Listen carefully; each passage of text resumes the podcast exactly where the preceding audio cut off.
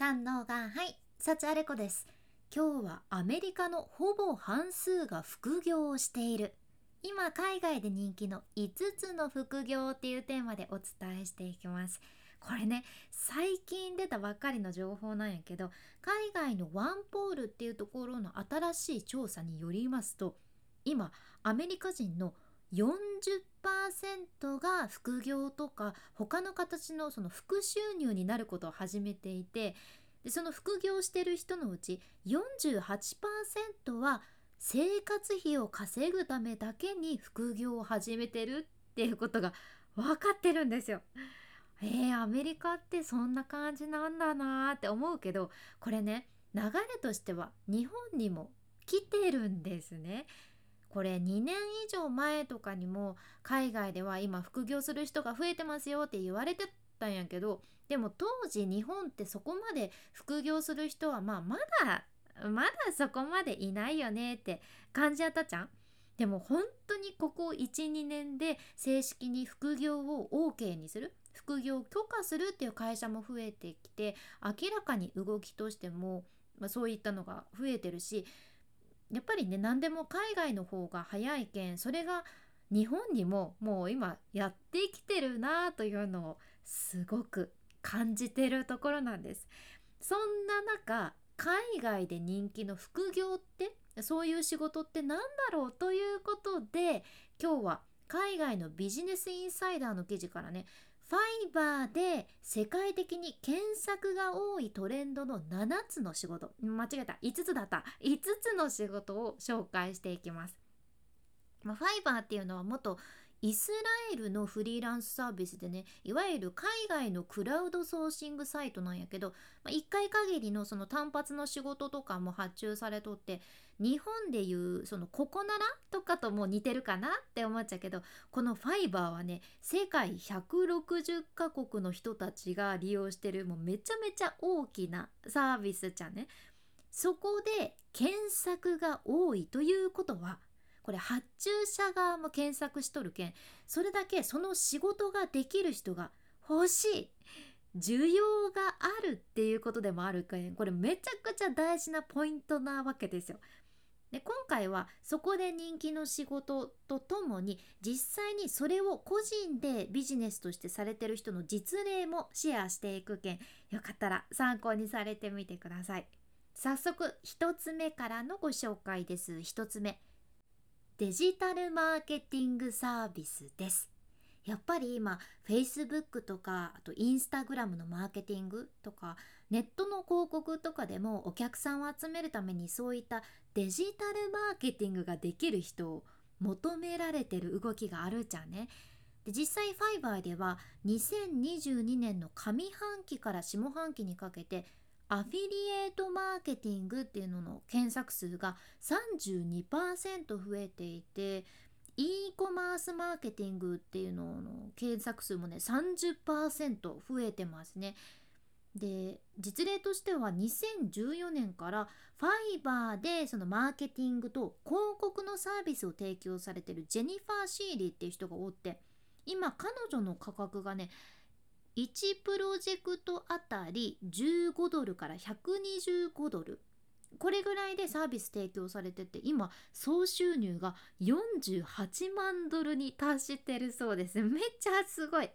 うーん、いやにせんじゅうよねんだから結構前からされてるけど、この仕事をするにはやはりマーケティングについてしっかり学んで、自分のマーケティングスキルを上げるのは必須になってます。ただやっぱりここ伸びてる分野ですね。ではふたつめ、サクサクいきますよ。ふたつめが広告動画の作成です。広告動画、これファイバーによるとね、広告動画の需要がにせんにじゅういちねんのじゅうがつからにせんにじゅうにねんのさんがつの間でも よんひゃくごじゅうさんパーセント 増えたと報告されています。すごい。で、実例で言うとね、キット・マクコールっていう人がそのパンデミックの時にファイバーで広告動画を提供されるようになってね、成功してらっしゃるんよね。で、例えばじゅうごびょう、さんじゅうびょう、ろくじゅうびょうってそれぞれのその尺の動画を選択できるような感じで、動画広告のパッケージをね販売されて、基本的なサービス価格はワンプロジェクトあたりさんびゃくきゅうじゅうごドルからせんはっぴゃくドルの間だそうです。まあ、その動画の長さに応じて基本料金を設定して、そのプラスでナレーションもつけるとか、脚本もこっちで考えますとか、早めの納品した方がいいですかとか、そういった条件でその追加料金が発生するようにされてるそうなんやけどね、彼は昨年ななまんよんせんドルの売り上げを記録されてるんですね。うんでやっぱりにせんにじゅうにねんの前半から後半にかけてTikTok の動画編集っていうのも Fiverr で検索が ななじゅうさんパーセント 増加していて、いやー エスエヌエス の動画制作も需要が伸びてるっていうことやね。キットマックコールがね、今から始めたい人向けにアドバイスもされとったんやけど、まずはやっぱり安いサービスを提供して実績を作ること、ここがスタートで、その実績が分かるような自分のポートフォリオを作って、あとはお客さんとしっかりコミュニケーションをとって質の高いものを提供する、これだねっていうことでした。うん、やっぱりまずは実績からってことですよね。これはいろんな分野で役立つアドバイスかなと思います。ではみっつめ、 エスエヌエス コンテンツのマネジメントです。ファイバーによりますと エスエヌエス のコンテンツマネージャーの需要がね、にせんにじゅういちねんじゅうがつからにせんにじゅうにねんさんがつにかけて さんびゃくろくじゅういちパーセント 増加していて、特に Facebook と Instagram の広告キャンペーンが人気みたいでね、この Facebook とインスタの広告キャンペーンでいうとにせんにじゅうにねん上半期から下半期にかけて よんじゅうよんパーセント 急増しています。でこの分野で Fiverr でビジネス展開されてる人としてはキャッシー・エルナンデスっていう人がおって、ご主人と一緒に エスエヌエス サービスをね、うん、エスエヌエス に関する仕事のサービスを提供されとって、そのエスエヌエス の管理とかコンテンツ作成、それからブログ執筆、 エスエヌエス 投稿のスケジュール管理とかいろいろされてるそうです。で最近はその エヌエフティー 制作とか ウェブスリー のマーケティングサービスも取り入れてらっしゃるみたいなんやけど、にせんにじゅういちねんにね Fiverr で きゅうまんさんぜんひゃくさんじゅうななドルの売り上げを得てるっていうことでした。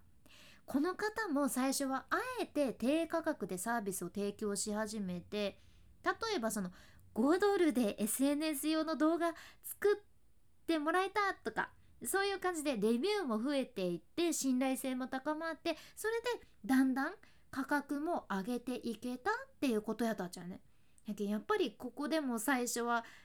たとえ低価格でもとにかく数を集める、実績を詰めるようにしてレビューも集めて信頼を築くことが大切っていうのが伝わってきましたね。ではよっつめ、 スリーディー モデリングと シーエーディー です。 シーエーディー というのはコンピューターエイディッドデザインの略でね、コンピューターを使って設計をすることができるツールってことなんやけど、まあ、スリーディー でデザインする仕事が増えていて、これ Fiverr によりますとこの スリーディー と シーエーディー のモデリングの需要がね、にせんにじゅういちねんのじゅうがつからにせんにじゅうにねんさんがつにかけて にひゃくきゅうじゅうななパーセント 増加してるそうです。で実例としてはインテリアデザイナーのダニ・プラドっていう方がいらっしゃって、にせんにじゅうねんに Fiverr でねフリーランスとして活動を始めてらっしゃるっちゃけど、彼女はこの Fiverr だけで昨年 さんまんろくせんよんひゃくごじゅうよんドルの売り上げを作られています。で仕事としては家をリデザインしたい人のためにそのデザインプランを作ったりだとか、ムードボードって言われるその何かコンセプトとかアイデアを視覚的に表現するデザインのプレゼンみたいなものを作ったり、それに必要な買い物リストを作ったりしていて、一応ね ツーディー と スリーディー を駆使して家具の位置とかインテリアの飾り付けとかレイアウトとかいろいろ視覚化してデザインしたお部屋っていうのを提案されていて、料金がねいっけんあたりひゃくごじゅうドルからろっぴゃくきゅうじゅうドルくらいだそうです。でこれ一つの部屋だけじゃなくって複数のルームデザインを購入される場合は ごパーセント 割引とか じゅっパーセント 割引しますよっていうのを提供されてるそうなんよね。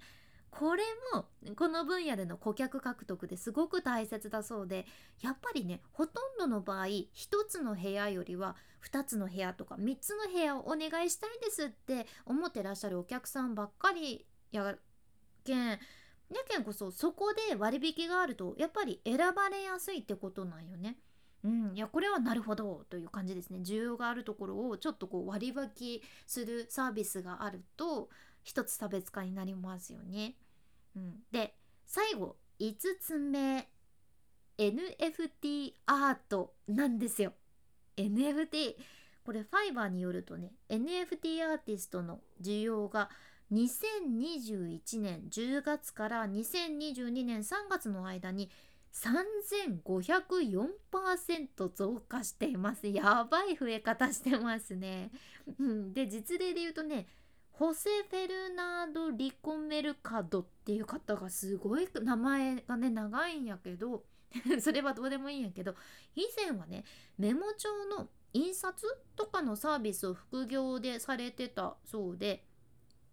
でもパンデミックの時にそのメモ帳の印刷の需要が減ったことで エヌエフティー を販売したい人向けにデジタルアート作品を販売するそうにするようになったそうじゃん。これかなり大きな変更やね。でもそれで販売されてどんどん価格を上げていってっていう形だそうで、その最初のアートのセットはねおよそにせんドルで販売されて、別のアート作品を作るたびに、まあ、売るたびにせんドルずつ価格を上げていって、今では一つのプロジェクトにつきいち、じゅう、ひゃく、せん、まんだからいちまんドルを請求されてるっていうことでした。いや、やっぱり単価が違いますよね。でもこれだけ大きな変更するっていうのもやっぱり時代に乗るの大事なのかなって思わされたんやけど、まあ、以上が